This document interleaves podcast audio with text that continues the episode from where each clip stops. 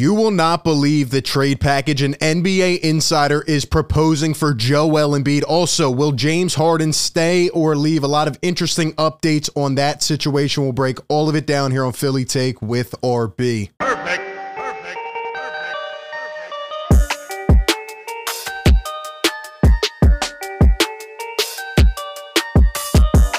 What is going on, everybody? RB here. Welcome into the show. Like always, hit the like button if you enjoy the content. Be sure to subscribe and also ring that bell down below. That way, you don't miss any of the content. We have you covered all off season long.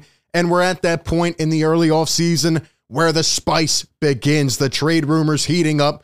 And of course, one Joel Embiid is starting to be involved, given the fact that the Sixers were bounced in the second round yet again. But I am stunned by what is being floated out there today. Also, will James Harden stay or go? Well, we have some more information on that from an ESPN insider. But before we get into breaking all of it down, shout out to the partner of today's video, Mint Mobile. Shout out to the partner of today's video, Mint Mobile. If you out there are similar to everyone else in the world who has thought to themselves at one point, why is my wireless bill so high? Then Mint Mobile is for you. Mint Mobile offers premium wireless for as low as $15 per month, and you don't have to sacrifice any coverage, speed, or data. They're built on the nation's largest 5G network and keep costs low because they sell directly to you online, cutting out the retail stores and salespeople. Why should you pay more than you have to for access to the same network? You can go and use that money to treat yourself to a Sixers game or even buy a new jersey. All Mint Mobile plans include unlimited nationwide talk and text, plus lightning fast 5G and free mobile hotspot. They even offer super affordable family family plans with as little as two lines. And switching to Mint is super easy thanks to their digital eSIM cards. You can sign up and activate immediately right on your phone from the comfort of your home.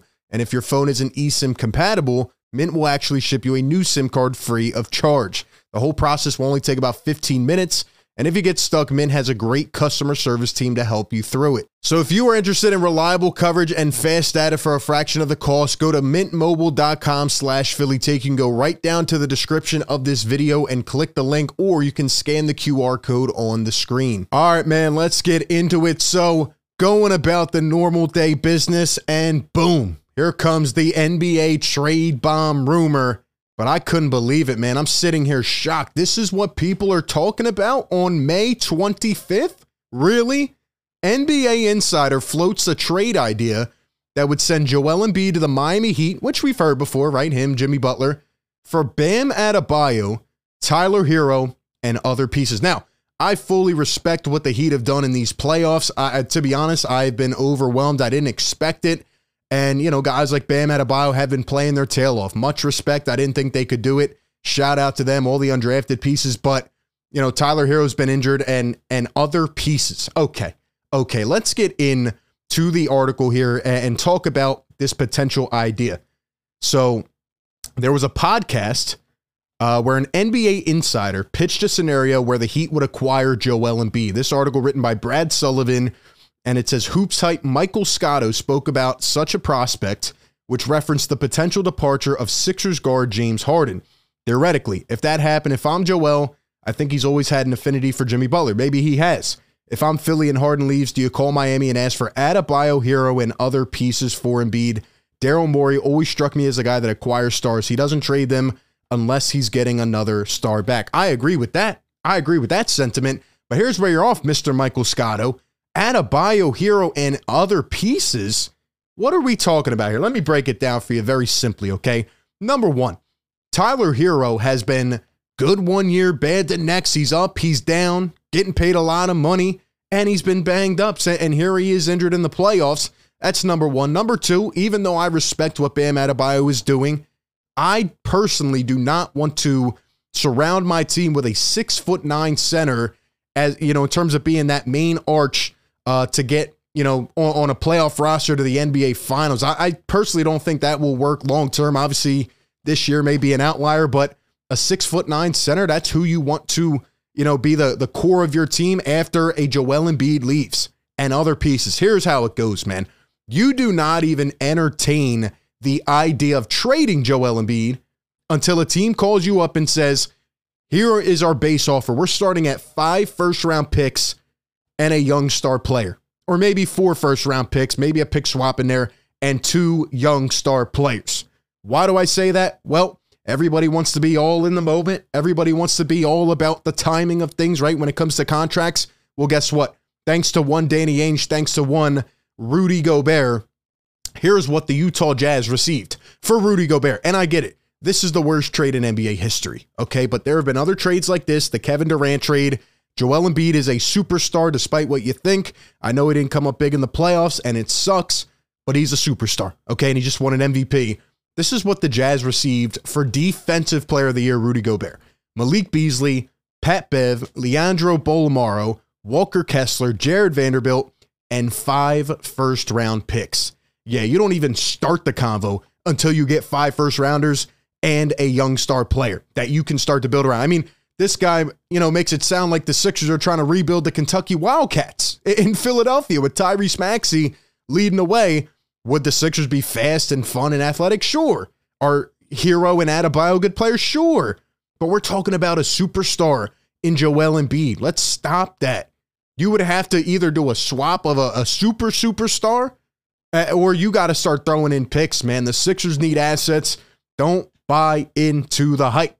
Don't buy into that, man. I, I, don't know where this is coming from. I'm shocked. And there's actually people commenting on this whole thread saying, yeah, this would be a great idea. Where? Where? What are we talking about here, man? To be honest, I'm kind of leaning towards the side of don't trade Joel uh, unless everything just blows up at this point. We have to wait to see what James Harden does first. That is the first domino, the coach, of course, but James Harden is going to determine a lot about the Sixer strategy.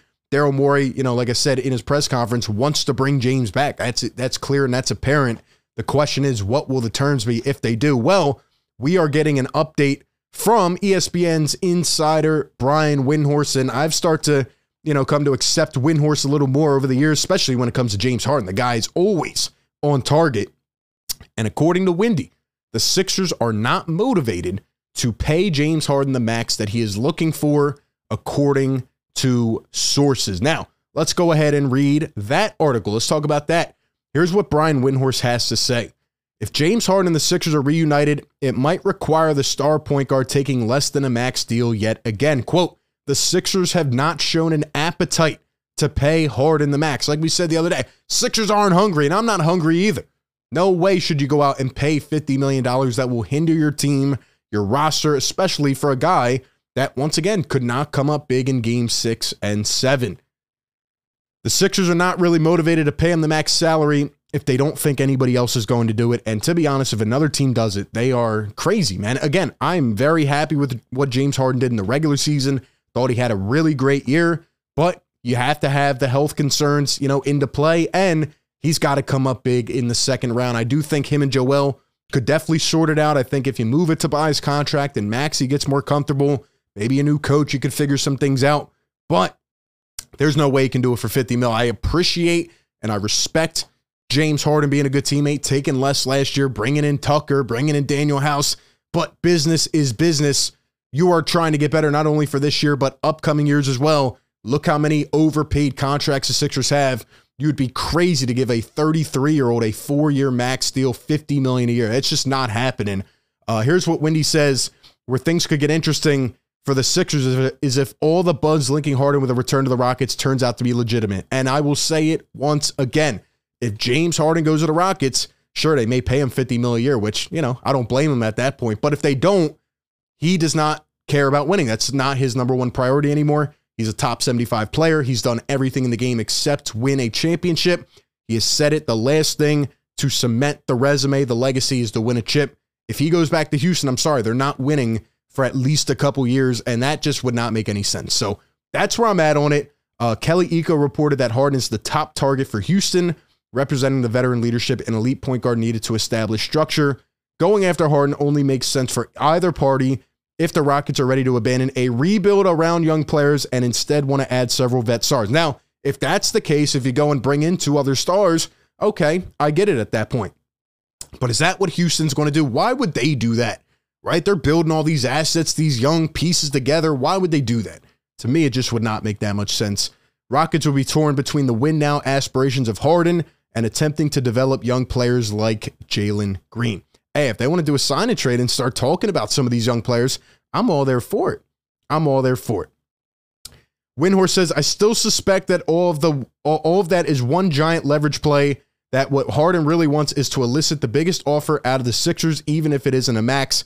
Again, there's a lot going around, but this Harden rumor has survived for a long time, even earlier in the season. But then again, Harden hasn't said anything yet or shown his intentions. Free agency hasn't started. So as of right now, it is just all hype. But I want to know from Sixer Nation down below what would you pay James Harden? What will it take to keep him? Obviously, you're in a tough situation. You want to contend, but you also have to make the roster better, which you can't really do if you give him 50 million per year. At the same time, Sixers don't have a lot of assets in the draft, et cetera, et cetera. What do you do? Do you even think about entertaining an Embiid trade? Give me all your thoughts down below in the comment section. Like always, appreciate everybody for tuning in. Be sure to like, comment, and subscribe. And with that being said, I will catch you all on the next one. Peace.